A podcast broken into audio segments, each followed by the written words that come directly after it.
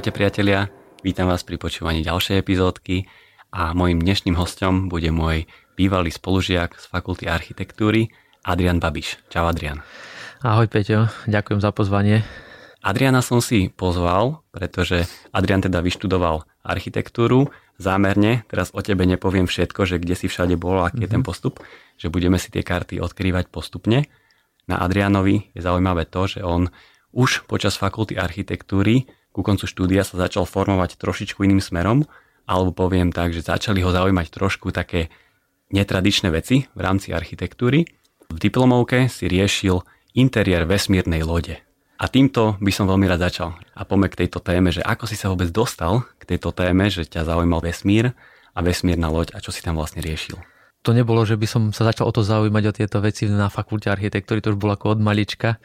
Vždycky som rád sledoval tie seriály ako Viezna brána alebo filmy Star Wars a podobné. Takže mňa veľmi zaujímali, ľudská civilizácia sa dokáže dostať na iné planéty, ako sa vlastne tie planéty dajú prispôsobiť ľudskému životu a čo všetko sa dá robiť vlastne, vlastne vo vesmíre. Tak e, v rámci toho, ako si spomínal, toho projektu diplomového, tak som robil, interiér bola jedna časť toho. To bola vlastne jedna časť, kde som musel akože urobiť, ja som navrhoval nejaký vesmírny habitat, e, ako vesmírnu stanicu povedzme, ktorá bola nejaký modulárny systém, aby sa to dalo replikovať, aby to bolo jednoducho dajme tomu replikovateľné v tom vesmíre, kde nemá žiadne továrne, ktoré ti vedia vyrobiť tie veci na mieru. A potom vlastne ten jeden prvok, ktorá bola taká obytná časť, tak tu som tam som potom riešil ten interiér, ako ty si spomínal. Mm. Že v tom prvom semestri si riešil ten návrh tej lode, to, čo my sme riešili urbanizmy Aha, v rámci no. mesta, tak ty si riešil loď a v druhej časti semestra alebo v druhom semestri si si vybral interiér, hej? Ja by som možno uprosnil, že akože loď, keď sa budeš vesmírna loď, tak každý si predstaví raketu alebo možno niečo také zo sci-fi filmu. To bolo skôr nejaká bolo to niekoľko kilometrov veľká taká cylindrová štruktúra, ktorá sa točí. Niekde na obežnej dráhe? Na obežnej dráhe a tým pádom vytvára akože umelú, akože náhradu umel, gravitácie, odstredivú silu, ktorá ťa akože udrží na povrchu, tým pádom tam máš rovnakú ako silu, ktorá pôsobí na teba ako gravitácia tu na Zemi. Ale nebola to loď, že by mala krídla alebo nejaký pohonný systém, alebo tak to bola vlastne nejaká stanica vesmírna, ktorá bola nejaká založená na takýchto konceptoch futuristicky, že ako sa dá vytvoriť gravitácia. Aha, pomocou... ale tento základný princíp toho vyriešenia umelej gravitácie, uh-huh. to boli tvoje nejaké východiskové podmienky, lebo to je vlastne vec, ktorá doteraz nie je vyriešená v rámci cestovania do vesmíru a preto aj nemôžeme cestovať napríklad na Mars. Nie? Že a hej, to, ako to bolo jedno z tých hlavných konceptov. Že to si ale neriešil, že ako toto vyriešiť. Či? Mal si aj na to nejaký názor? Uh, ja som to riešil tak vlastne, že ja som si robil ako research, ako keď si robil diplomovú prácu, tak sme mali nejaký seminár k tomu, kde si robil, čo všetko budeš potrebovať na ten seminár a my sme tam mali, dajme tomu, ako, ja som si riešil, že ako sa astronauti na ISS, ako oni riešia to, že tam není gravitácia, že vlastne oni, oni majú bežiace pasy, kde sa pripútajú napríklad mm-hmm. a tak e, B bežia na pase a tým pádom sa ako keby udržiavajú vo forme, tým menej rýchlejšie atrofuje to svalstvo. A potom som aj našiel nejaké experimentálne koncepty, kde robili, ako napríklad astronauti, keď trénujú do vesmíru, tak ich dajú do takej centrifugy, kde je strašne veľké preťaženie. A to preťaženie není veľké kvôli tomu, že by bola nejaká väčšia gravitácia na nich pôsobiť pôsobila, ale oni strašne rýchlo točia dookola a tá odstredivá sila na nich tlačí a tým pádom ako keby vytvára to vyššie G, ale vlastne nie je to gravitácia, je to odstredivá sila. A podobný princíp Uh, už ako samozrejme existuje, to nebola moja myšlienka. To podobný princíp, akože je tam v literatúre a ja som to iba využil, že vlastne, že ten habitat keby rotoval, tak musí mať dostatočné otačky na to podľa veľkosti, aby vytvoril približne to 1G, tú gravitačnú silu, ktorá je tu na Zemi. Samozrejme, mal som aj také vychytavky, že niekde ten habitat rotoval pomalšie a tým pádom tam bola akože nižšia gravitácia, alebo bolo v tej časti, ktorá nerotovala vôbec, tak tam bolo akože sa dalo akože vznášať, ako sa astronauti vznášajú na tej ISS. Takže tá časť, ktorá vôbec nerotuje, tak tam nie je tá odstredivá sila. Takže tam tí astronauti mali, akože to mohla byť tak ako keby leisure activity, že voľnočasové aktivity, že ideš do do tej bestiažovej komory, alebo ako by som to nazval. Hej. A čo bol, aký bol vlastne základný zmysel tohto návrhu, že bola to teda stanica na obežnej dráhe uh-huh. a že prečo? Mm, jak som spomínal, mňa strašne zaujíma Star Wars, Stargate a tieto seriály a te sledujem Elona Muska a podobne, týchto ľudí, nie? Aj e, pán Bigalov, ktorý tiež ne, veľmi bohatý človek, ktorý chce posielať akože habitaty do vesmíru na rekreáciu, na turizmus. Tak ja som sa pozrel, že ako by to vyzeralo, keby to bolo akože vo väčšom, nielen nejaký malý modul, ako to je teraz, že vlastne vyletíš do vesmíru, mal by si taký nejaký, nejaký malý kontajner, ako je vesmírna stanica, a že keby to bol nejaký obrovský habitat, kde by mohli byť tisícky ľudí že ako by to v praxi vyzeralo. Mňa to ako veľmi zaujímalo, fascinovalo a potom sa ešte pohral s takou myšlienkou, že dajme tomu, toto by mohla byť nejaká medziplanetárna loď, ktorá by vlastne na, ľudia by prišli na obež ako nejaká taká cruise ship, vieš, že ľudia idú na, nastúpia si v Karibiku a tá loď ich preplaví po celom Karibiku a majú to ako taký vlastne výlet. Že tá stanica by vlastne, tý človek by nastúpil na tú stanicu a postupne vlastne keby sa dajme tomu šlo na Mars alebo na niekam inám, tak vlastne ono to bolo zrobené z takých modulov, ktoré na konci sa dali akože odpojiť jeden od druhého a vlastne by to akože teoreticky, samozrejme, že to v teoretickej rovine, nie je to zatiaľ realizovateľné, že tie moduly by sa dali použiť pri budovaní tej infraštruktúry tej, na, na tej konkrétnej planete, že by sa akože odpojili a potom by boli ako byl, základné bloky toho, tej novej štruktúry na tej, v tej, na tej planete, takže to bola taká ja si ale neviem predstaviť, ako sa takáto zložitá téma uh-huh. dá proste vyriešiť v rámci, alebo aspoň nahodiť koncepčne, to aby to malo hlavu petu, no? vieš, zase, že aby to nebolo úplne ustrelené za, za tri mesiace. Tak čo bola saranda, možno k tomu sa dostaneme, je, že vlastne tí profesori veľmi schopní architekti, ale vlastne tomuto sa prakticky skoro nikto na svete nevenuje.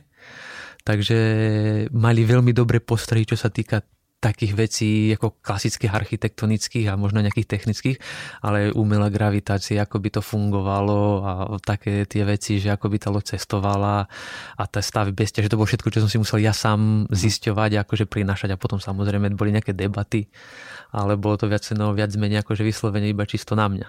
A s kým si vlastne konzultoval vtedy? Pán architekt Špaček. Už Špaček asi bol na Špaček, ústave experimentálnej architektúry. Uh-huh. No a čo potom tie obhajoby? A tie obhajoby, tie obhajoby boli super. Ja som dal nejako veľmi záležať na tom, aby, lebo to bol vyslovene koncepčná vec. Aby som ten koncept veľmi dobre vysvetlil, takže som robil rôzne grafy, rôzne schémy, ako by to fungovalo, ako by tie bunky vyzerali. Samozrejme, že to nebolo detailné, ako sú architektonické plány, keď možno v iných ateliéroch sa robí. Ale som si dal strašne záležať na tom, aby to bolo ako ten koncept, aby ho ľudia pochopili, ako by to v praxi mohlo fungovať a mal som tam veľa takých akože pekných obrázkov, vizualizácie som, som veľa robil a takže to bolo, myslím, že obhajoby boli veľmi dobre dopadli. Aj samozrejme tým, že ma to niečo strašne zaujíma, tak to bolo pre mňa jednoduché obhajiť, lebo ja som to proste takéto veci proste nasávam automaticky a vieš, že ale v tom vesmíre tam to musí byť, vys- umenie ide úplne stranou, samozrejme, že ak sa to tam dá zakomponovať, tak je to super, ale tam vyslovene tá technická a tá funkčná stránka je akože číslo jedna a lebo tam keby sa číslo stalo, tak tí ľudia zomrú na tej planete, keď sa udusia, keby im kyslík unikal, alebo vo vesmíre radiácia, ako si ty hovoril. Hej. No veď k tomuto si pričuchol uh-huh. aj v tom druhom semestri, keď si robil ten interiér. Uh-huh. Myslím si, že však oprav ma, keď zle hovorím, že tam si mal možno trošičku viacej priestoru, sa tak dizajnovo s tým pohrať, ale však povedz sám, že aký bol ten priestor na fakt na nejaké nadizajnovanie versus tie technické požiadavky a to, čo treba vyriešiť, aby to mohlo fungovať. Tak ten interiér to bola len veľmi malá časť, by som povedal toho. Primárna časť bol ten koncept, ako by to fungovalo celý ten habitat. A keď sa teraz tam na tým zamýšľam, tak ja som byl dva projekty. Jeden bol, jeden bol habitat, ktorý by bol vyslovený, ako sme rozprávali na začiatku, vesmírna stanica, ktorá by mala, akože ten koncept bol taký, že tie moduly sa dajú použiť na, v tej destinácii, keď tam priletíš, akože na vybudovanie nejakej tej základnej infraštruktúry. Ale potom som robil tento koncept, sme ešte s pánom Špačkom trošku akože chceli zobrať ďalej, kde by sme povedali, akože čo je teraz najbližšia planeta, ktorú môžeme obývať tak Mars ako skvelé, ale je 6 mesiacov cesta, tam trvá tak, že najbližšie mesiac, tam to je najbližšie. A keby sa čo si stalo na mesiac, vždy sa tí astronauti môžu vrátiť. Z Marsu 6 mesiacov je to veľmi problematické.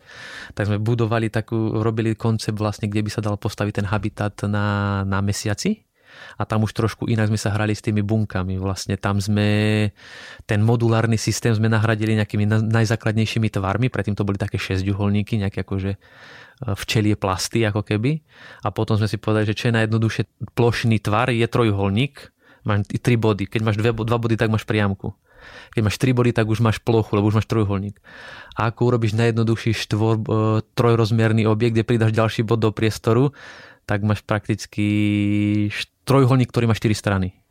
Toto bola jedna bunka, my sme sa akože inšpirovali akože delením buniek z prírody a vlastne ten, za každým by si iba z tej hrany toho trojuholníka vyťahol jeden bod a tým pádom by ti vznikla ďalšia bunka, jeden bod, ďalšia bunka a takto by tá štruktúra, ako ty si hovoril Bjorke Ingels, že by tie materiály na tom mesiaci, ten mesačný prach, ten regolíč sa zapeka, vytvára vlastne tie bunky. Takže takto by to vlastne organicky rastlo podľa potrieb tých e, astronautov.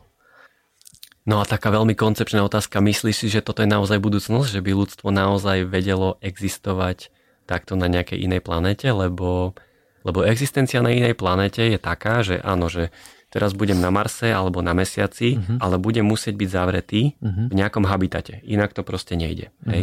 A teraz, keď to strašne teraz premostím do korony, uh-huh. že boli sme pol roka doma zavretí a uh-huh. každému to liezlo na mozog, že zrazu nemohol proste výjsť, stretávať sa a tak, Čiže mám pocit, alebo však podľa mňa, ak niekedy budeme niekde bývať na nejakej inej planete, mm-hmm. tak vždy budeme obmedzení v rámci tohto pohybu.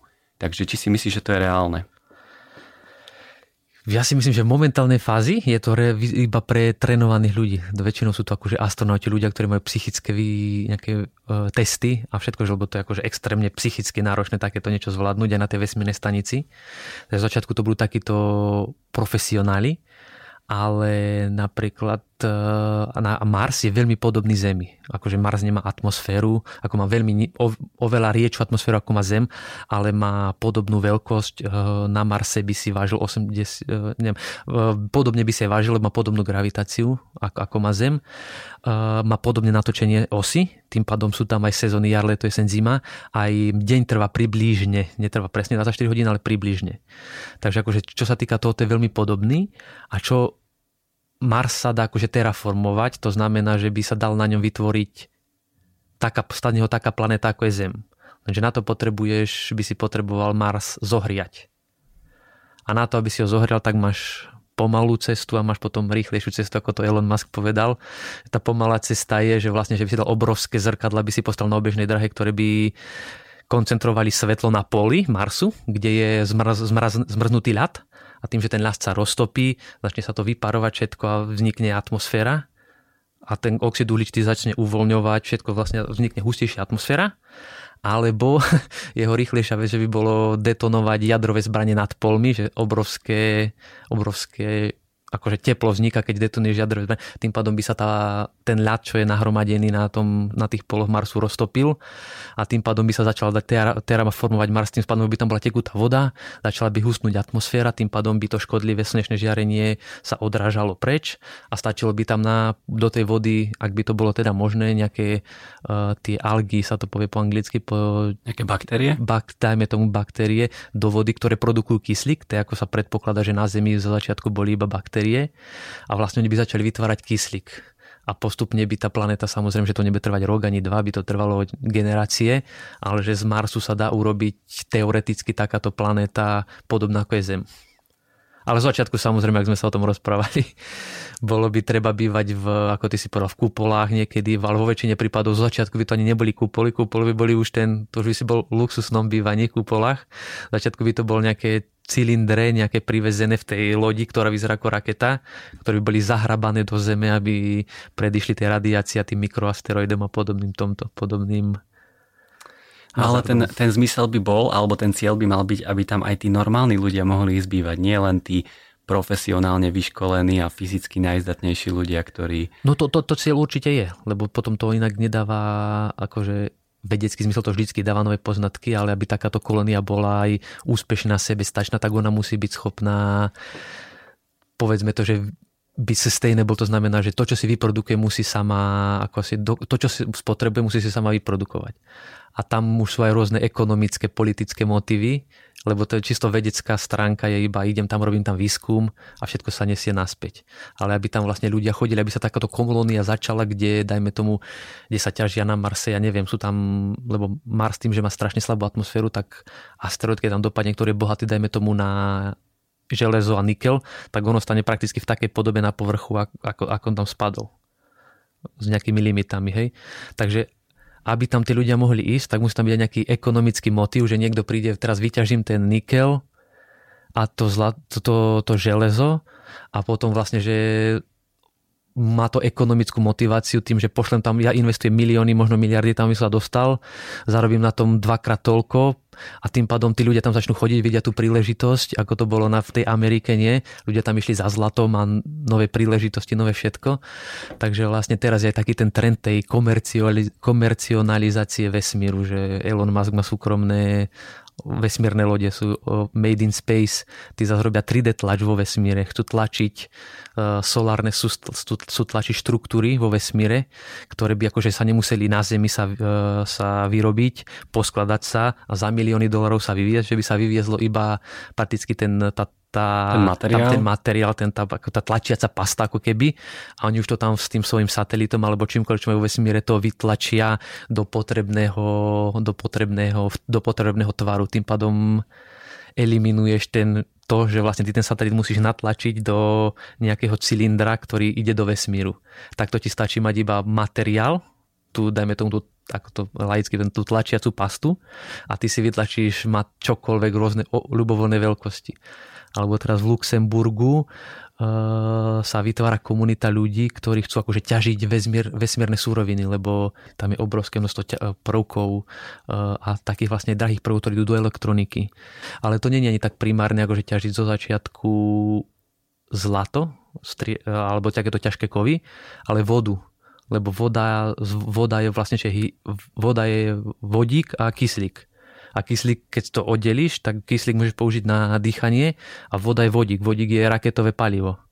Takže aby tie rakety mohli, prakticky ty ani nemusíš dostať to na zem, ty prakticky začneš ťažiť e, tieto prvky v, z tých komety a podobne majú veľké množstvo vody zmrznutej v sebe, ty to začneš ťažiť a kyslík môžeš používať na to, aby si udržal tých astronautov pri žive, vodu na pitie, ale zároveň keď to rozdeliš tú vodu na kyslík a vodík, tak dostaneš raketové palivo, lebo vodík je prakticky raketové palivo a ty ho môžeš akože predávať už na tej orbite, kde tie rakety prídu, iba si natankujú a idú robiť čokoľvek, čo potrebujú.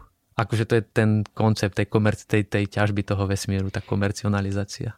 To si povedal veľmi zaujímavú myšlienku, že vlastne budú ťažiť vodu, čo vodu, je no. taký, že na prvú ťa to nenapadne. A čítal si napríklad knihu Problém troch telies od Liu Sina? To som nečítal, nie. To je také asi najpopulárnejšie sci-fi súčasnosti, mm-hmm. ktoré vyšlo asi v roku 2007 a získalo to všetky ceny a je to také fakt, že veľmi dobré sci-fi, má to tri diely. A tam bola jedna taká zaujímavá myšlienka, ktorú som si zapamätal, ktorá súvisela práve s tým, že keď ľudia pôjdu do vesmíru, uh-huh. tak že on to tam prirovnával, ten autor k tomu to tam zaobalil do také peknej vetičky. Ľudstvo pochádza z oceánu. A teraz, že, že keď ryby vyšli z oceánu, tak prestali byť rybami. Uh-huh. A rovnako, ako keď ľudia opustia svoju zem, tak uh-huh. prestanú byť ľuďmi. Chápem, to, tak to bola taká zaujímavá myšlienka, že, no. že aj toto sa môže stať, že vlastne tí ľudia sa úplne zmenia, keď už potom, že už to nebudú takí ľudia, ako sú tu, ako sme teraz na to zvyknutí, ale že možno aj my sa Toto zmeníme. To veľmi zaujímavo rieši seriál Expanse, neviem, či si videl. Hmm. Na Amazone to sa mi dá, že bežalo, už to skončilo. Že vlastne keď ľudia odídu zo Zeme, tu máš určitú gravitáciu a keď ideš na Mars, tak tam máš tiež gravitáciu, ale tá je menšia ako na Zemi. Tým pádom tvoje telo nebude musieť odolávať také gravitácii silné ako na Zemi. Aj keď na Marse to je, nie je až taký tak, taký rapidný pokles gravitácie, ale aj stále tam máš menšiu gravitáciu. Čiže tí ľudia sa trošku inak prispôsobia a potom, keď ľudia, dajme tomu, budú kolonizovať ten pás asteroidov, čo je medzi Marsom a Jupiterom a tie asteroidy majú úplne mizivú gravitáciu, kde prakticky skoro žiadnu nemáš.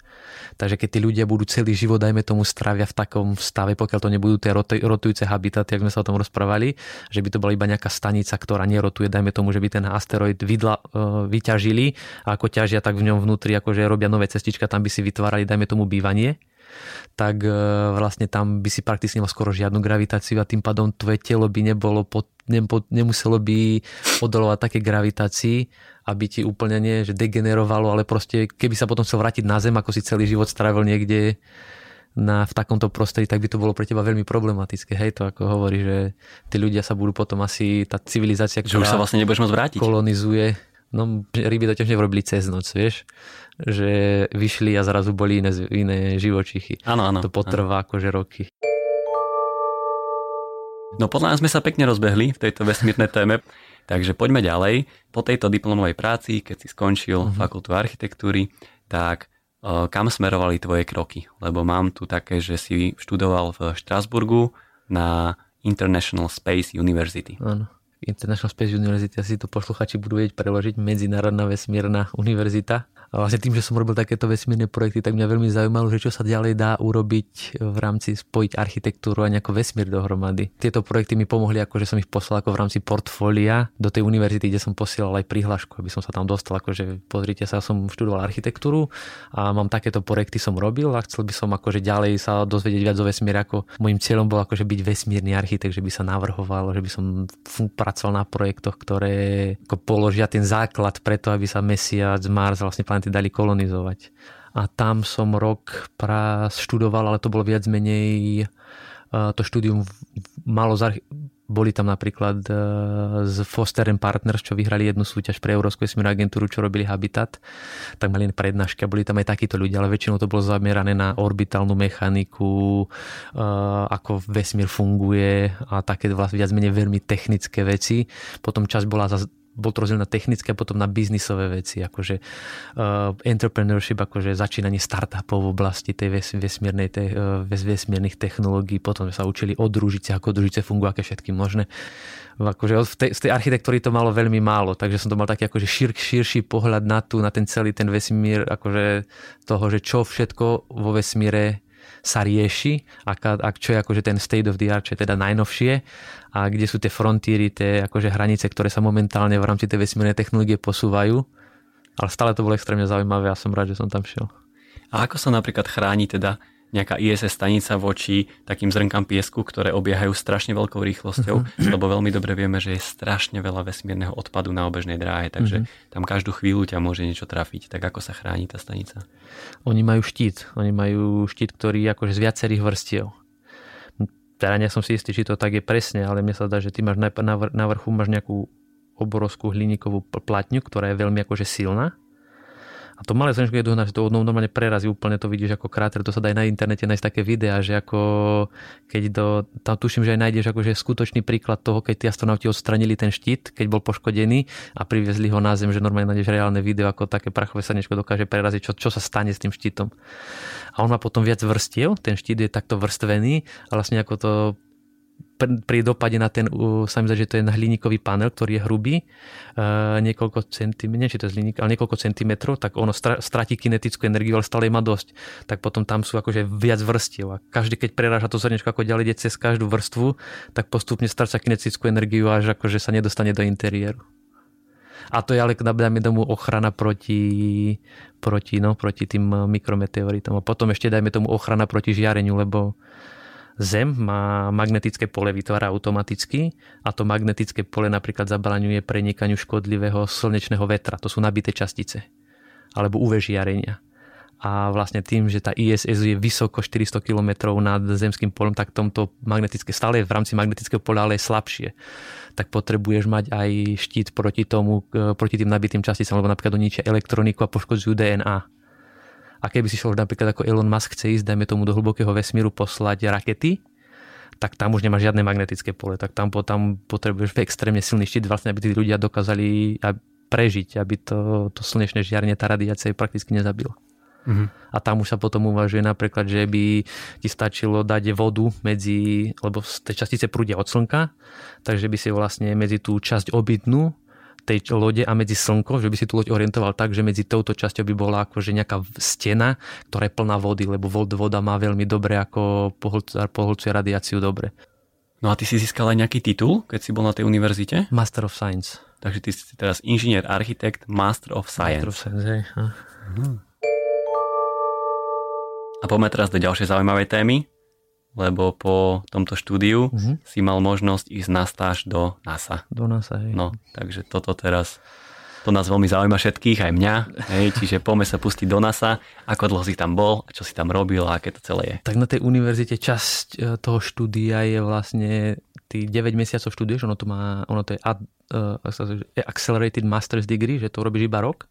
Čiže keď tam ideš na tú univerzitu, musíš mať minimálne bakalára, lebo to je akože požiadavka A potom v rámci toho štúdia je 9 mesiacov študuješ a potom musíš ísť na 3 mesiace a 6 mesiacov na stáž do nejakej, nemusí to byť NASA, ako v mojom prípade, moji niektorí kolegovia šli do japonskej vesmírnej agentúry, do európskej, ďalší šli do, do Luxemburgu, čo má, Jeep, čo má komunikačné satelity, vieš, môže to byť aj súkromný sektor, nemusí to byť vládny.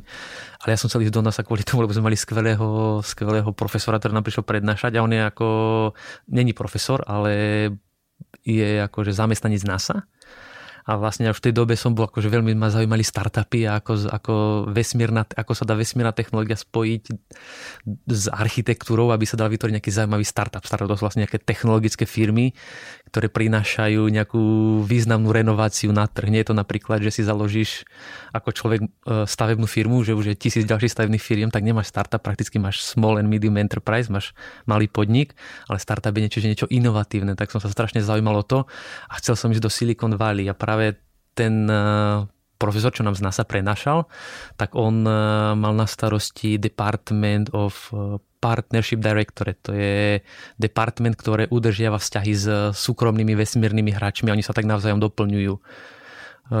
Že vlastne Súkromný NASA, vesmírny hráč? Dajme tomu Planet, to je akože firma, ktorá má, posiela mikrosatelity alebo malé satelity, cube satelity do vesmíru a s nimi potom snímkuje Zem ale toto je vyslovene, to, vládne to není, je to vlastne vyslovene firma, ktorá je komerčná, že majú peniaze od investorov, posielajú satelit do vesmíru, potom robia nejaké snímky alebo čokoľvek a potom to monetizujú tým, že to predávajú uh, niekomu, kto chce geospatial, akože geografickej inteli- uh, informácii, geospatial intelligence. Takže vlastne alebo Elon Musk, alebo Virgin Galactic, Richard Branson, alebo s takýmito firmami oni, alebo Spire, ten zakladateľ Spire tej spoločnosti, on bol akože z univerzity, kde som, kam som chodil ja, tam som bol 3 mesiace, bolo to skvelé. No a čo si tam robil teda? Ja som mal v rámci toho štúdia, tým, že to bolo akože pokračovanie štúdia, tak som tam mal na starosti e, projekt, ktorý som si akože sám zvolil. To bolo, ako sa dajú využiť satelitné snímky e, z družic a zo satelitov spolu, ako sa dajú kombinovať so snímkami z dronov, aby sa dalo monitorovať e, potrubie najmä tomu, keď máš potrub, ako teraz asi všetkým bude známy e, ruský ropovod, tak on ide cez tisícky kilometrov e, Sibíru prakticky kde do, dodáva ropu a ty na tých tisíckach kilometroch nemáš žiadne stanice, kde by ľudia chodili a kontrolovali, či je to akože, či niekde ropa nevyteká, alebo či vegetácia to nezarastla, alebo či nespadol nejaký strom na, tú, na ten ropovod, alebo či tam nebolo zemetrasenie, a neviem, sa ten ropovod nejak nepoškodil. A to máš tisícky kilometrov a to nejako nie je monitorované. Máš nejaké senzory vnútri, kde ti povedia, že niečo sa deje, ale nevieš, čo sa deje, ako máš reagovať na to tak môj projekt bol vlastne využitie satelitných snímkov, ktoré majú akože veľký záber, ale nie sú až také, ako by som to povedal, eh, nedokážu takú vysokú presnosť dať. Nevidíš každý centimeter a to je toto, že skombinuješ, že máš široký zámer, čiže vieš nejaké väčšie trendy monitorovať. Napríklad, keď sa ti ropa vyleje, má to desiatky metrov, tak to vieš sledovať, dajme tomu, vieš. A potom máš snímky z dronov, ktoré sú veľmi akože iba konkrétne zamerané na konkrétny úsek a oni ti snímkujú, dajme tomu v rozlišení niekoľkých centimetrov, čiže ty každý centimeter toho ropovodu. A vlastne keď tieto snímky skombinuješ, takže ako by si dokázal vytvoriť nejaký, nejaký systém, ktorý by bol ekonomicky udržateľný, aby to bolo samozrejme startup a aby vlastne sa dali tie uh, systémy monitorovať takto na diálku. A ty by si iba povedal tomu operátorovi toho ropovodu, tu sme identifikovali, že na tomto kilometri toho ropovodu, alebo tu konkrétne na tejto GPS súradnici sme identifikovali, že vám uteká ropa, oni by mali mo- ekonomický incentív platiť za tú službu, lebo by vedeli, kde a hneď by mohli reagovať, neprišli by o milióny, dajme tomu litrov vody, ktorá sa vy, ropy, ktorá sa vyleje, ale iba dajme tomu o tisícky litrov, lebo rýchlo reagujú. A zároveň by to bolo inovatívne tým, že by sa spojila, že takáto služba prakticky ešte neexistovala, že by sa spojilo niečo nové, vesmírna technológia spolu s dronmi a že by si dával nejakú informáciu niekomu nejakým inovatívnym spôsobom za využitia vesmírnej technológie. Tak to bola jedna časť tej, že som robil takýto projekt samozrejme vysoko koncepčne, lebo boli na to 3 mesiaci. A druhá prax tým, že sme boli akože v rámci toho Partnership Directorate, tak ESA, keď, pardon, NASA, americká vesmírna agentúra, keď jednala, alebo nás posielala do tých firm, aby sme videli, ako to tam funguje, ako to tam chodí, alebo keď tam oni chodili na, na ani nepovedať na stretnutia, akože udržiavali s nimi vzťah, tak sme šli do toho ofisu tej firmy, oni nám urobili prezentáciu, čo robia, ako to robia, ako všetko funguje, potom sme šli do ďalšej firmy a takto sme akože chodili po tých vesmírnych firmách. Napríklad bol som v tej púšti u toho Richarda, Richard Branson, čo vlastne Virgin uh, a Virgin Galactic, to je vlastne tá vesmírna loď, ktorú, alebo tá firma, ktorá posiela tú vesmírnu loď. U Elona Muska sme boli v Los Angeles, takže akože veľmi zaujímavé, zaujímavé skúsenosti v rámci tohoto. Podľa mňa to je super, že ten Elon Musk došiel aj s tým SpaceX, lebo dovtedy som mal, teraz je to strašne nejaký amatérsky názor môj, hej, mm-hmm. to, čo sa o to až tak nezaujíma, ale mal som pocit, že tá NASA bola trošku taká skostnatela mm-hmm. v rámci toho vesmírneho programu. A zrazu prišiel Elon Musk, povedal, že do pol roka pôjdeme s raketou hore a nakoniec pristáli proste raketky niekde v oceáne a všetci, že čo? Mm-hmm. Že to bola tá najväčšia časť tejto misie bolo, keď sa tie raketky vrátili naspäť. To, to si plná všetci pamätajú a že to je najväčší úspech celej tej misie. A že na toto, to sa mi strašne páčilo, že, je tu, že tu prišiel niekto ďalší, že tu nebol iba ten monopol mm-hmm. a takto to vnímam ja. Neviem, či je to tak, no však povedz ty. Je, určite vnímam ako, ako, ako porovnak, ako ty hovoríš, že tá NASA, ona mala, kedysi mala vlastné rakety, čo vozie do, do astronautov vlastne, to vlastne medzinárodná stanica bola sa postavila partnerstvo, ale NASA pravidelne chodila, potom mala raketoplány, ktoré chodili hore a dole a potom pred niekoľkými rokmi a už raketoplány prestali fungovať, tak jediný spôsob, ako bolo dostať sa na, do vesmíru, bolo ísť na ruských sojuzoch e, e rakete ísť americký astronautov postaviť na vesmírnu stanicu. A zaujímavý je ten príloh, to, príbeh toho Elona Muska. On vo začiatku vôbec nechcel vyviať rakety. On ako keď zarobil na Paypole niekoľko 100 miliónov dolarov alebo koľko, e, chcel robiť projekt, kde vlastne pošle nejakú malú ja som čítal, ako v tej knihe, aspoň si, ak si pamätám správne to tak, že on chcel poslať nejakú malú kapsulu s rastlinou na, na Mars a chcel vidieť a natáčať to, že tá rastlina tam pri, pristane, pozadí ty uvidíš cez tú presklenú kupolu alebo čokoľvek, cez tú, to, to skličko uvidíš, že to je na Marse a mal, mal by tam kameru a videl si, ako tá rastlina rastie a chcel si skúpiť do, do Ruska nejaké tie rakety od Rusov, tie, čo by to tam dostali. A oni ho vysmiali, že čo nejaký podnikateľ tuto z Ameriky chce akože rakety.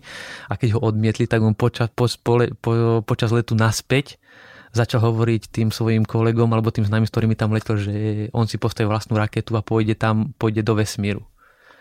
No a potom, neviem, už neviem presne ako to rozdielom, tuším, e, má viacej takých projektov. 70 miliónov dal do SpaceX, ak si pamätám správne.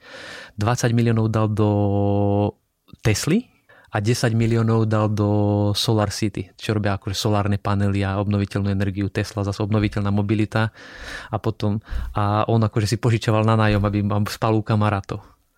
A viem, že pr- prvá raketa mu vybuchla na štarte, druhá raketa mu vybuchla na štarte a tretia bola, že vravel, že, pos- že nás nahrabali posledné peniaze, aby dali tu do, a že to keby skončilo, to keby vybuchlo, takže žiadna SpaceX neexistuje. Ale to sa mu nakoniec podarilo odštartovať a potom dostali neviem koľko miliardový kontrakt na milión dolárov a viac ako milión dolárov od NASA, lebo ako mal tento maraton, že úspel, že tú raketu odštartoval a, na trikrát skoro za to nepodarilo. Z týchto dát a dronov sa poďme presnúť do témy, že čo ty vlastne robíš teraz. Že aké je tvoje povolanie, kam si sa z tohto posunul, lebo, lebo ono to s tým celkom súvisí, takže poď nám predstaviť, že čo teraz ty vlastne robíš tak jak som hovoril o tom projekte, vlastne, kde som e, analyzoval to vyhodnotie tých stružicových snímok v rámci uh, monitorovania tých ropovodov, tak tým, že som bol architekt, tak som rozmyslel, že ako sa to dá prakticky využiť v architektúre. A americká vesmírna agentúra není jediná, ktorá vlastne podporuje vesmírne technológie. Európska vesmírna agentúra je, by som povedal, veľa ľudí to nevie, ale obrovsky podporuje akože inovatívne technológie a využitie týchto technológií, dajme tomu v praxi, nielen akože do vesmíru, ale aby z toho mali ľudia benefit tak uh, som zistil, že taký program, ktorý sa volá Earth Observation Entrepreneurship Initiative, iniciatíva pre uh, vytváranie nápadov ako podnikateľských nápadov v rámci pozorovania Zeme kde vlastne cieľom bolo toho, že tu máte nejaké, dostanete nejaké financovanie a pripravte nejaký biznis plán, nejaký technologický plán, čo by ste chceli robiť. Na tým, že som sa naučil veľa o tých družicových snímkov v rámci NASA, v rámci toho môjho štúdia, tak som rozmýšľal, že ako by sa to dalo v architektúre využiť. Tak som rozmýšľal, že by sme mohli aj s kamarátmi, čo som bol vlastne na tej stáži, že by sme mohli vytvoriť startup, ktorý by využíval družicové merania, merania o najmä tomu o slnečnom žiarení, na to, aby sme povedali ľuďom, koľko slnečného žiarenia dopadne v tej lokalite toho domu, aby sme im vedeli, dajme tomu, spočítať, či sa im oplatia solárne panely na tú strechu, aby vedeli, ako, aká je tá návratnosť investícií. Lebo bežne to robí teraz, to robí človek. Máš stavebnú firmu alebo firmu, ktorá inštaluje solárne panely a oni ti tým zaplatia, že oni ti všetko vypočítajú. Ale my sme chceli vytvoriť aplikáciu, kde by ten človek si mohol bez toho, aby niekoho musel platiť, kto má záujem na tom predať ti ten panel, lebo on na tom tak zarába, že nejakú aplikáciu tretej strany, kde by ty si iba klikol, toto je moja, tu bývam na tejto adrese a automaticky ti to spočíta tretia strana nezávislá, čo z toho nič nemá, že koľko solárnych panelov by si mohol nainštalovať a či to návratnosť investície je finančne zaujímavá pre teba alebo nie. Má to 20 rokov návratnosť, keď si starší človek možno nie, ale keď si mladý človek, čo má teraz si čerstvo postavil dom a je predpoklad, že v tom dome budeš byť asi 30-40 rokov, takže 10, 15, možno aj 20 rokov návratnosť je relatívne zaujímavá pre teba. A bavíme sa iba o slnečnom žiarení alebo celkovo o počasí? Ako... No to bol prvý nápad. Aha. to, toto bolo, s čím sme sa uchádzali o to prvé financovanie Európskej vesmírnej agentúry, kde sme boli úspešní. Tak v rámci tej toho projekt, ešte ak som bol na stáži NASA, tak som sa v rámci toho uchádzal o ten projekt v Európskej vesmírnej agentúre tu v Európe. A ešte ak som bol v rámci tej NASA, tak už som akože dostal potvrdenie, že sme boli vybraní a že sme ten projekt dostali.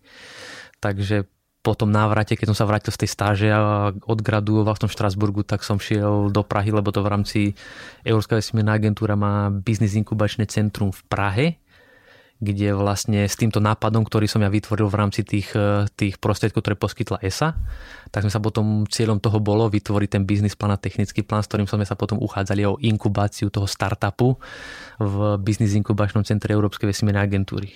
A keď si sa pýtal ohľadom toho slnečného žiarenia, tak to bol akože ten prvý nápad.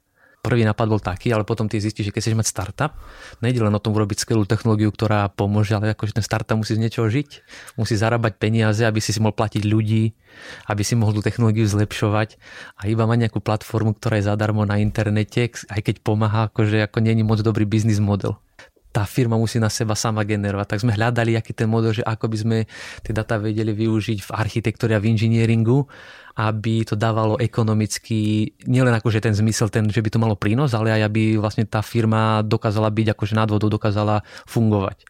Tak sme sa rozprávali s developermi a s energetickými inžiniermi a s ďalšími ľuďmi, ktorí sú aktívni v tomto stavebnom sektore a prišli sme na to, jedna firma nám povedala, že oni by radi poznali data, že oni používajú meteorologické data pri návrhu budovy, dajme tomu e, sa robia simulácie budov a ty potrebuješ vedieť, z akej strany vietor fúka, aby si vedel, dajme tomu, urobiť orientáciu budovy, alebo aby sa vedel infiltrácii do interiéru. Čo je teda ten váš každodenný chlebík, poviem, hej, že niečo, čo je teda aj ekonomicky rentabilné. Tak čo vlastne vy ponúkate teraz tým ľuďom? No v rámci toho ESA Business Inkubačného centra sme prišli s touto myšlienkou tej simulácie, vieš, poskytovať dáta, lebo tie dáta vieme získať veľmi presne pre GPS súradnicu ten eh, auditor to nem, alebo ten, pardon, ten človek, čo by tú simuláciu, to nemusí brať z, z databáz, ktoré sú väčšine, na internete sú staré, ešte staré databáze a data sú z 20, 30, 50, niekedy 100 km ďalekých meteostaníc. Takže sme vlastne tie družice merajú aj lokality medzi meteostanicami, takže my pre každú jednu lokalitu vieme ten meteorologický dataset akože získať priamo. A t- takýmto smerom sme sa uberali v rozmýšľaní v tom biznis inkubačnom centre.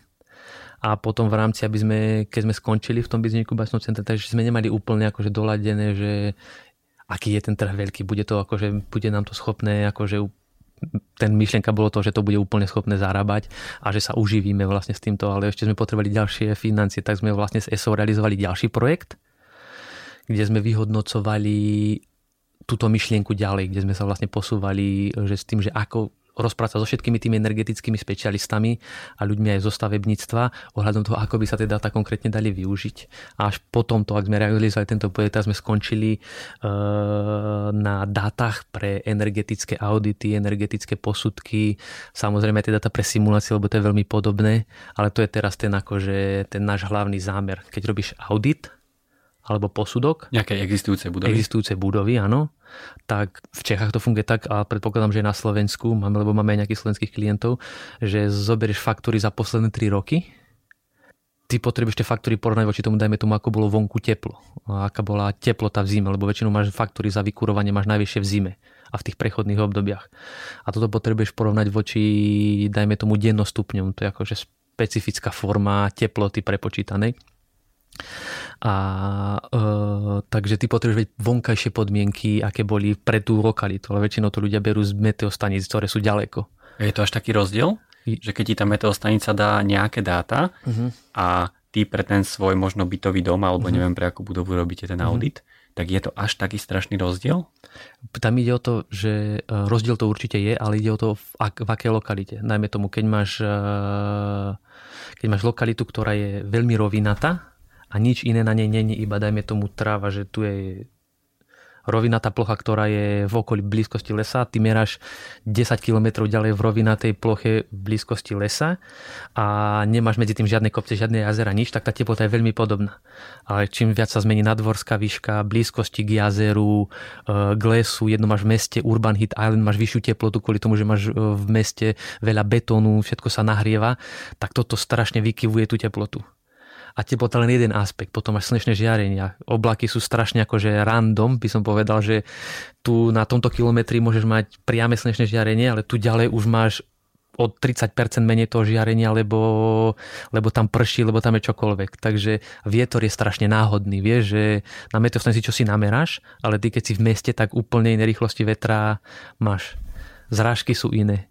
Takže tá teplota by som povedal, že jeden z tých parametrov, ktorý veľmi osciluje v základe tej lokality, ale zároveň ten všeobecný ten koncenzus je taký, že moja teplota v Bratislave je rovnaká ako v Trnave. Však to je to, je to isté ale to, to nie je to isté. A v tom výpočte už, a na, na, vlastne tá pridaná hodnota je naša taká nielen, že ti to dá konkurenčnú výhodu, že budeš mať tu tie dáta presnejšie, ale zároveň aj e, teraz sa tie dáta musia z internetu musíš stiahovať, musíš ich ručne prepisovať, keď hľadaš na internete, stráviš hodiny a hodiny hľadaním dát, prepisovaním, prepočtom a u nás si to prakticky objednáš a hneď to dostaneš. Čiže nielen tá tam tie pridané hodnoty kombinujeme nielen tej presnosti, ale aj tej pohodlnosti. A ešte s tým, že tú cenu sme aj chceli nastaviť tak, lebo nám veľa tých eh, auditorov povedalo, no my by sme si kúpili data od Českého hydrometeorologického ústavu, ale tá cena je taká, že ja robím audit, ktorý má cenu 20-30 tisíc korún, poviem, a ja nemôžem zaplatiť 5 tisíc korún za data, však to mám ako podstatnú časť môjho auditu, ale toto sa mne ekonomicky neoplatí. Tak sme tú cenu stanovili tak, aby to tí ľudia mohli, mohli využívať. Takže sa za tieto tri, tri hodnoty kombinujú. Tej presnosti, za prvé sa môžeš spolahnúť, že máš najpresnejšie dáta, tej jednoduchosti, že vždy máš tie dáta prepočítané pre ten konkrétny čo nemusíš nič robiť. A za tretie vlastne, že tá cena je tak nastavená, aby to nebolo likvidačné, likvidačné v, rámci toho, v rámci toho auditu. No a pre aké budovy teda hlavne robíte tieto audity? Naozaj pre nejaké bytové domy, ktoré sa poviem budú zateplovať napríklad? A my, nám konkrétne nikto nehovorí budovy. Nám, uh, oni nám povedia, momentálne to funguje tak, že uh, nám povedia GPS súradnicu a my im pošleme dáta pre konkrétnu Aha. GPS alebo adresu. Aha, čiže tebe to vlastne jedno, čo tam je? Nie je jedno, čo tam je uh-huh. a, a presne pošleme dáta, ale pripravujeme aplikáciu, vlastne, že to bude podobne ako online obchody, keď si kupuješ na eh, topánky alebo čokoľvek, že to bude na klimatické data. Bude to vyzerať veľmi podobné ako Google. Že vlastne zadaš si svoju adresu, vyhodnotí, hodí ti bodík na mape a pre tú lokalitu ty si môžeš vybrať, aké klimatické data si chceš stiahnuť. Či mesačné, dennostupne pre audit alebo hodinové, ktoré si automaticky naimportuješ do svojho simulačného softveru a iba zadaš faktočnú daj, klikneš, zaplatíš a data máš behom sekundy a vy teda pracujete iba na českom trhu alebo aj na slovenskom nie, sa dá? máme zákazky po celom svete, nie, ale mali sme poptávku napríklad z Indie. Teraz sme dodávali data do Francúzska, eh, do Švajčiarska, mali sme mať projekt do Antarktidy, lebo tam je nejaká výskumná stanica, ktorá sa mala renovovať a oni chceli, aby boli energeticky nejako, lebo tam je veľmi ťažko s energiou a máš obrovské mrazy a všetko, tak oni E, tá firma robila model, energetický model tej budovy. Tak tam potrebovali dáta, takže to bolo veľmi zaujímavé, ako nakoniec sa to nerealizovalo z našej strany, lebo zistili, že tam je letisko, lebo tam sa dostaneš jedine loďou alebo lietadlom a každé to letisko má vlastnú meteostanicu, takže odtiaľ brali data. Ale akože mali sme takú poptavku, že to bolo veľmi, veľmi zaujímavý. Aj do Afriky sme mali, do Beninu to tuším bolo ale my e, posúvame na českom trhu kvôli tomu, že český trh najlepšie poznáme. České, ak by som úprimne povedal, veľmi malý trh, čo sa týka v porovnaní s Nemeckom, s Francúzskom a s takýmito trhmi, ale my chceme začať najskôr na Čech, lebo je to domáci trh a chceme ukázať, že vlastne aj na takom menšom trhu to má zmysel a predtým ako pôjdeme do zahraničia na, na, tie, na tie väčšie trhy, takže preto sme v Čechách. A teraz možno taká, taká zvláštna otázka, ale koľko takýchto družíc uh-huh. krúži okolo Zeme? Uh-huh.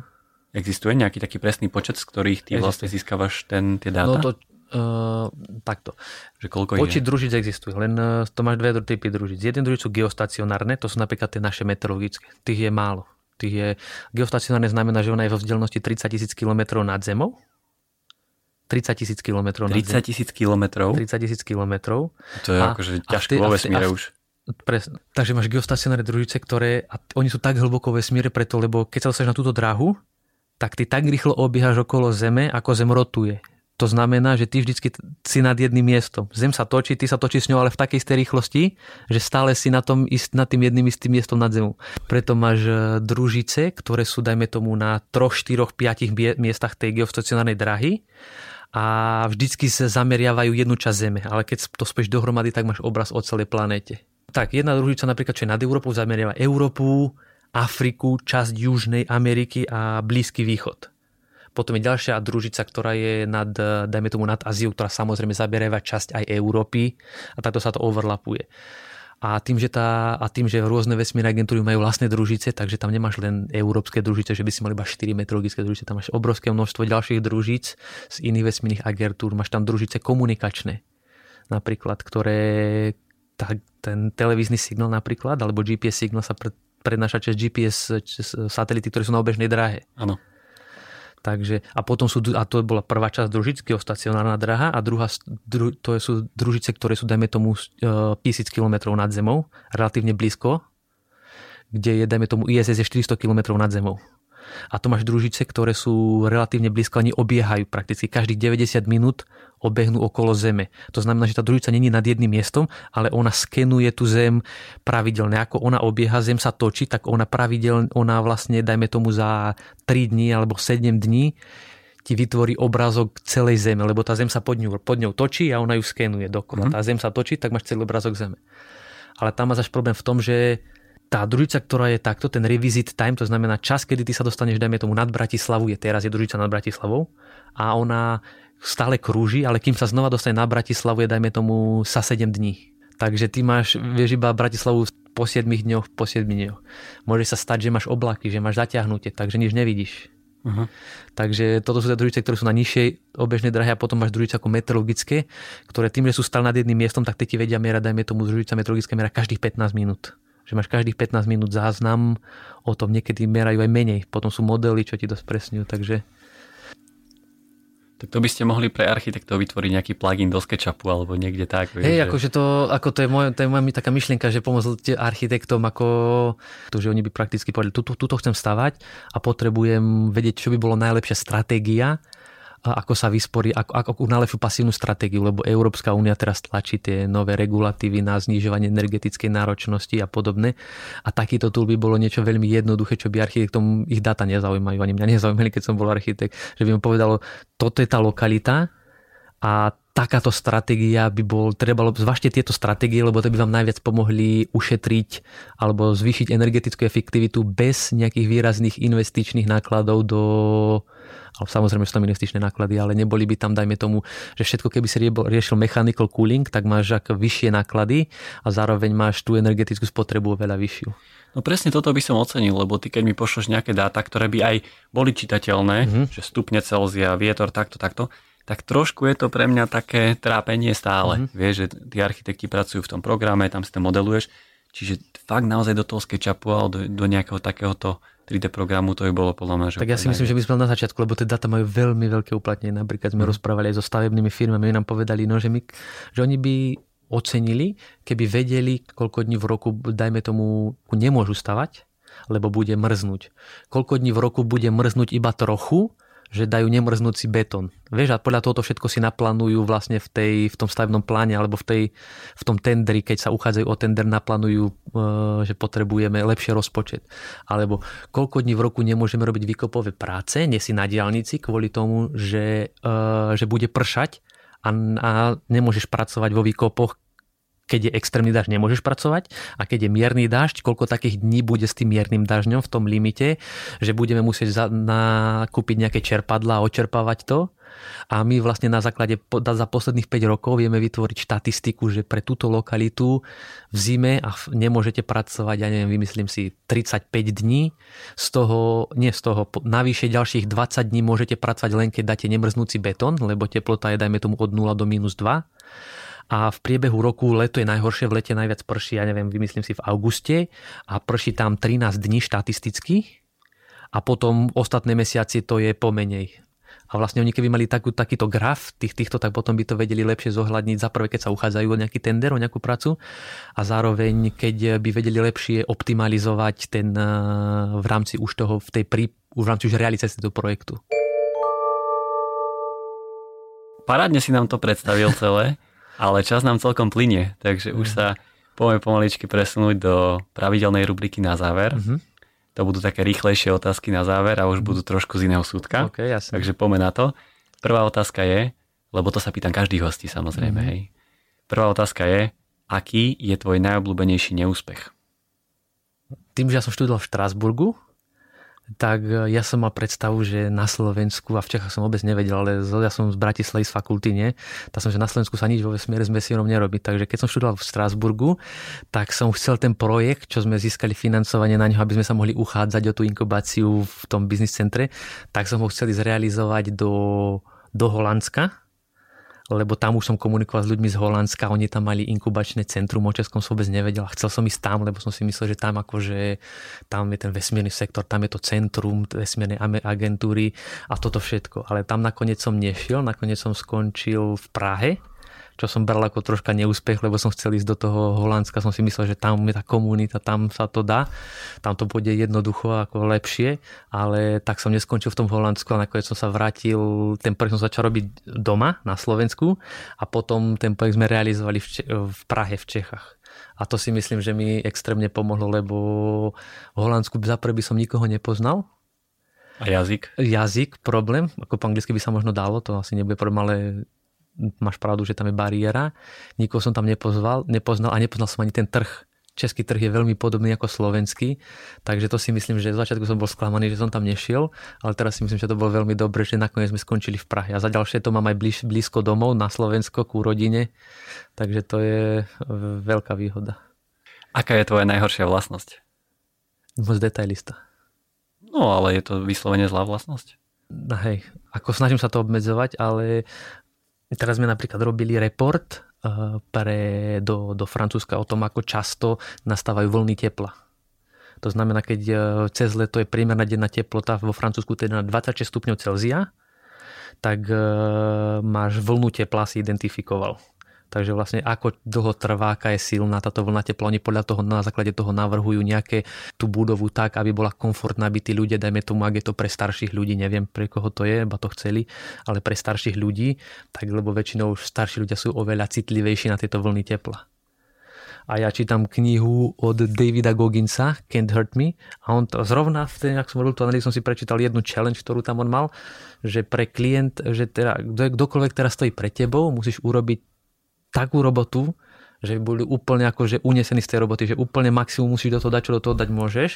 A to ešte ja puntičkár, tak ešte, tak ja som robil normálne 12 hodín denne, posledné dva týždne v kuse, aby to bolo úplne čo najlepší report, čo najlepší ten tento. A potom som bol úplne unavený. Keď som, ako som to odozdal, tak som mal, tak úplne ten ďalší deň som bol taký, že mi sa nedalo vôbec robiť. Že úplne som sa sústredil na také detaily, som si povedal, že toto... Malo to zmysel? Ja si myslím, že za prvé ja som sa extrémne veľa naučil takých detailov, čo keby som to iba preletel, by som si nezapamätal. A za druhé, ten klient sa môže spolahnúť na to, že vždy dostane najkvalitnejšiu, alebo teraz dostal najkvalitnejšiu robotu, tak sa môže, môže očakávať, že my urobíme akože pre nich maximum aj do budúcna. To určite. Aká je tvoja najlepšia vlastnosť? Fú, toto by asi najťažšia otázka. To tak býva ináč, ľudia sa nevedia pochváliť. Čo mne, teda, neviem, či je to moja najlepšia vlastnosť, ale čo si ja viem na sebe, ja lebo som rozmýšľal nad tým, že ak, aký ten môj, ten môj dar, že čo ja viem robiť s tým, že, ako, že ako sa ku tomu všetkému dostal. A ja si myslím, že záujem o vesmír je jedna časť, ale akože tá detailnosť do, do toho hrá, že ja keď sa napríklad zaujímam o ten vesmír, tak ja som strašne akože strašne si veľa vecí prezistím. Ale druhá vec, čo si myslím, že je veľmi, akože čo mi pomáha, je, že si viem spojiť koncepty z rôznych disciplín že, uh, že dajme tomu, tým, že som bol architekt, tak mám nejaký základ, ale tieto, táto energetické veci, ktoré mi teraz to vyslovene nie architektúra tak ja som si vedel veľa vecí naštudovať a spojiť si to dohromady. Aj tie satelity, ja som napríklad nemal 6 rokov vzdelávania vo fyzike a v orbitálnej mechanike a tak. To bol ročný kurz, síce akože bol to extrémne náročné, ale nebolo to úplne do detailu. Takže vlastne myslím, myslím že akože tá, čo je na architektu, tá predstavivosť a vlastne spojiť si to do niečoho, čo sa v praxi snažím podať tak, aby to bolo akože využiteľné.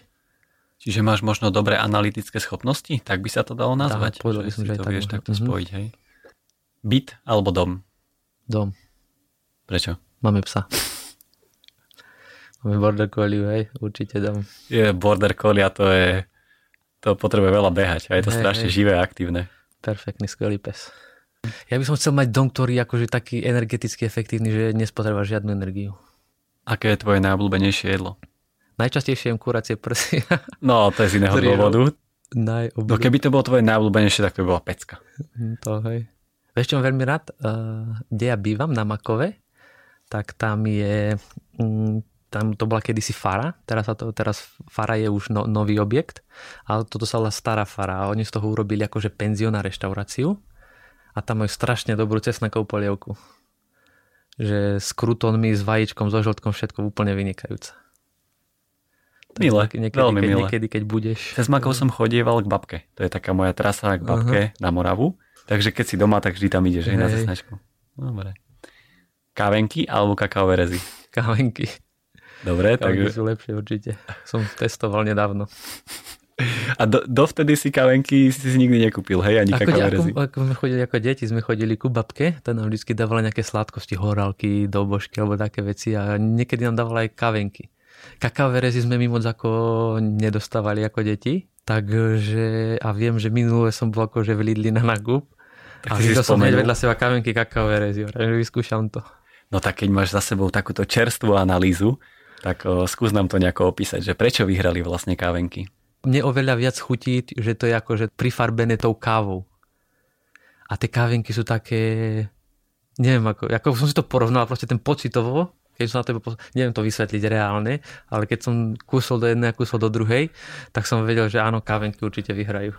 No a čaká nás už iba posledná otázka na záver.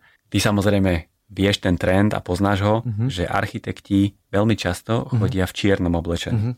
A teraz, že prečo si myslíš, že prečo architekti chodia v čiernom? Za mňa, teraz v poslednej dobe, ako tiež sa do, dám do také akože viac tmavej farby. Za prvé, si myslím, že to je praktického dôvodu, že nač, keď máš biele tričko, tak akože špina, akože keď sa zašpineš alebo čo, takže je to viac vidieť. Čiže ja rád chodím aj v takých tmavších veciach, alebo keď celý deň sedíš a ruky si dáš na kolena, alebo čokoľvek robíš, sa môže aj zašpiniť, robíš s perom alebo čímkoľvek. A za ďalšie by som povedal, že to je elegantné, že architekti sú takí umelci, že, že to súvisí aj s eleganciou, lebo čierna je veľmi elegantná farba. Takže toto by boli moje dva typy praktickosť a elegancia. Dobre, tak ešte dostali sme sa na záver.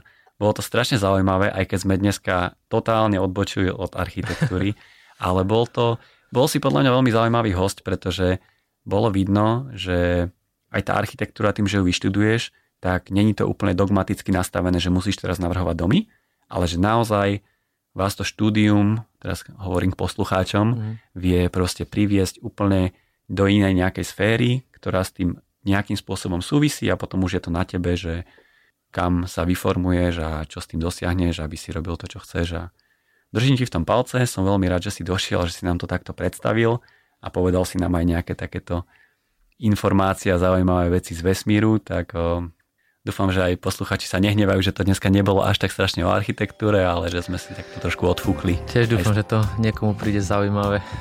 Hej. Dobre, tak ďakujem ešte raz. Ďakujem Maj sa za pozvanie. Maj sa krásne, ahoj.